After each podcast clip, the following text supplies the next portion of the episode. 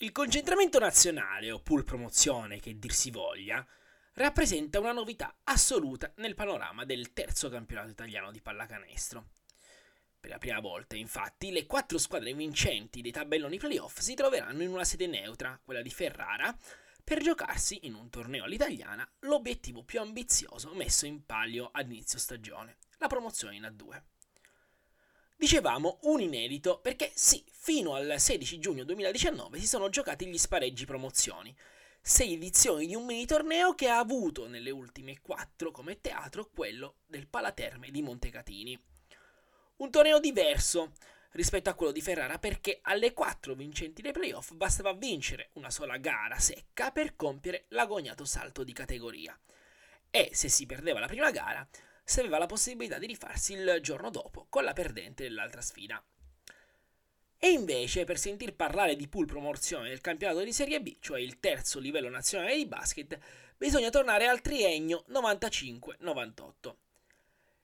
In quelle tre stagioni, le prime sei qualificate al termine della stagione regolare formavano un secondo girone all'italiana, in cui dopo partite di andata e ritorno le prime due si andavano a giocare ai playoff una sorta di girone giallo e girone blu dell'attuale Serie A2. Una storia totalmente diversa rispetto a quella di Ferrara. A Ferrara, infatti, ci saranno quattro squadre che giocheranno tre partite in tre giorni. A Ferrara non ci saranno due possibilità. A Ferrara ci sarà una prima volta, che noi proveremo a raccontarvi. Questo è Palla Contesa e noi siamo pronti a partire.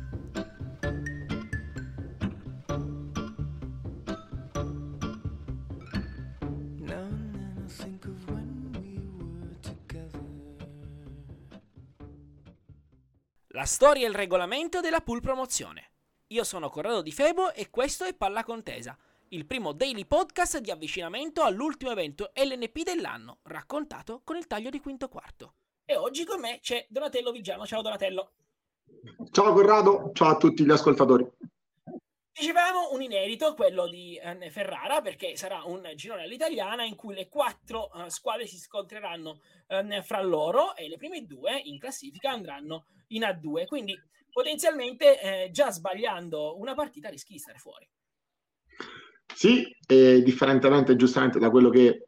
accadeva a Montecatini fino a qualche anno fa, cambia il concetto e tutte le squadre restano in gioco perché mh, l'ultima finale nazionale anche di Agropoli lo insegna, un girone a quattro eh, fa correre anche il rischio che tre squadre possano chiuderlo a pari punti a quota 4 quindi se a differenza di Montecatini, se si steccava la prima partita mh, e si poteva cominciare a pensare già il giorno dopo a risparmiare delle energie, credo che qui classifica Pulse e differenze canestri impongano di dover giocare ogni partita come se fosse l'ultima, ogni palla come se fosse quella decisiva, proprio per non lasciare nulla di intentato e, a, e arrivare all'ultimo minuto della terza, della terza contesa eh, ancora possibilmente in gioco in lotta per la promozione eh, dicevi bene, è diverso rispetto a quello che accadeva um, a Montecatini nelle ultime quattro edizioni, ma poi um, è successo anche uh, a Cento um, e a Forlì, a Cervia e a Forlì, scusami.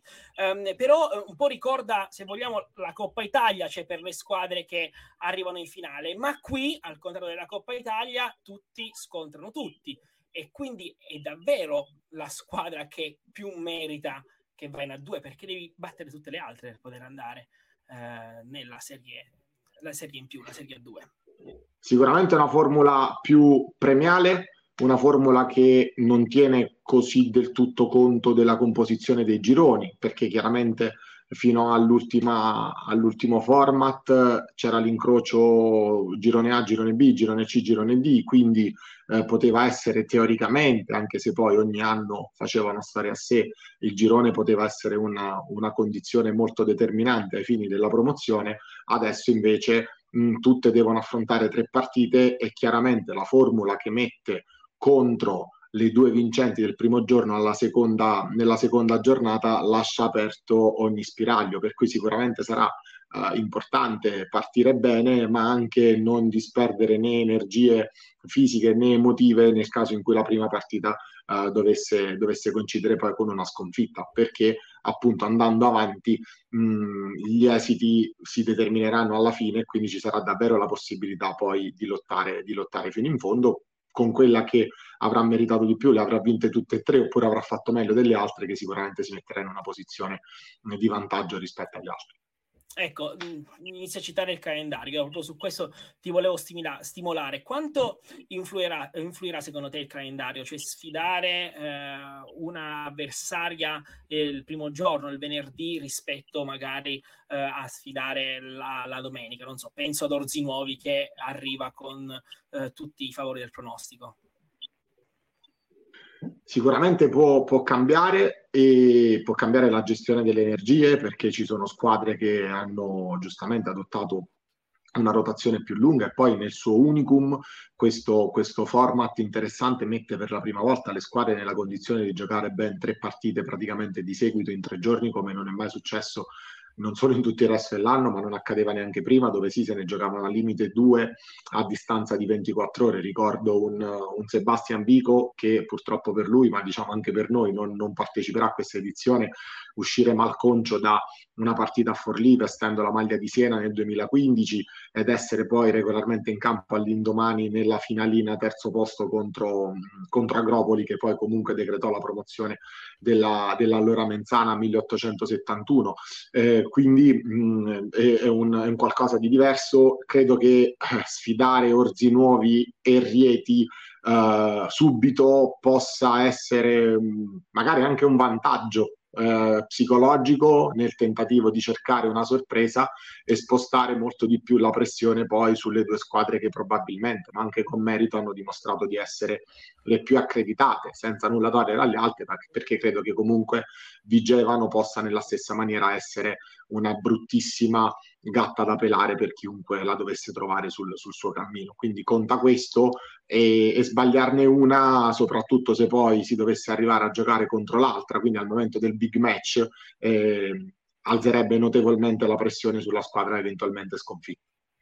e chiudo uh, spostandomi dal campo e pensando alla vendibilità di un evento di questo tipo per Lega Nazionale Pallacanestro, perché immagino noi tanti addetti ai lavori, giornalisti che magari uh, tutto l'anno seguono la Serie 2 o um, la 1 um, e poi però uh, arriva il concentramento un po' come lo era stato per gli spareggi di Montecatini, tu hai la possibilità di vedere le quattro squadre più forti sfidarsi in un torneo all'italiana. Quindi in qualche modo rendi la Serie B ancora più appetibile perché dai la possibilità a tutti di potersi vedere la fase clou del campionato. Sono d'accordo, è una bellissima vetrina, lo è sicuramente il palazzetto che la ospita, lo è la città, credo che la scelta di, di LNP si, si, indirizzi verso il tentativo di recuperare nel più breve tempo possibile una piazza storica quale è Ferrara, eh, a, a, qualche mese di distanza dalla, dalla prematura uscita uh, del, della squadra de- che partecipava al campionato di A2 e, e, offre effettivamente proprio la location giusta. È stata scelta con largo anticipo anche per assicurare degli standard organizzativi in linea con la competizione eh, e credo tutto sommato geograficamente anche abbastanza ben posizionata mh, rispetto alle, alle, quattro contendenti. Arriva in un momento già molto avanzato perché si tratterà praticamente della seconda metà di giugno eh, anche nel mercato secondo me credo che si presenterà in un momento interessante anche rispetto alla riforma dei campionati perché comunque l'introduzione del secondo livello di Serie B offre una novità nel panorama cestistico e quindi sarà un'occasione di grande confronto che metterà sullo sfondo queste partite. Di solito si fa queste partite nel tentativo di scoprire qualche giocatore nuovo, qui si sa tutto di tutti, però di sicuro eh, sono, saranno eh, sei partite, un graditissimo sfondo, graditissima occasione, scusa, per poter eh, stringere ulteriormente contatti con, con e tra addetti ai lavori in vista di una stagione che credo possa essere molto delicata per per,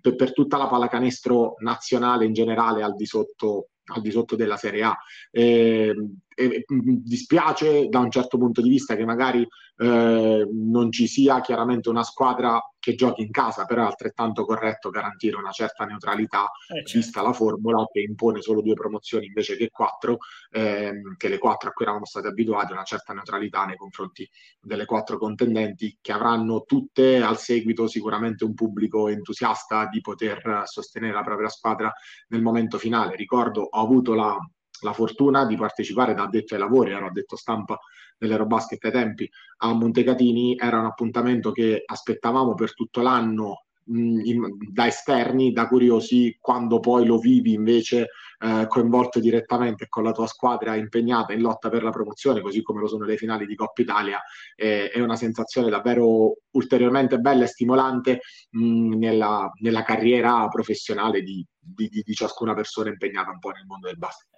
Ecco, allora io non vedo l'ora di viverlo per la prima volta uh, con uh, quinto quarto, uh, perché diciamo è un torneo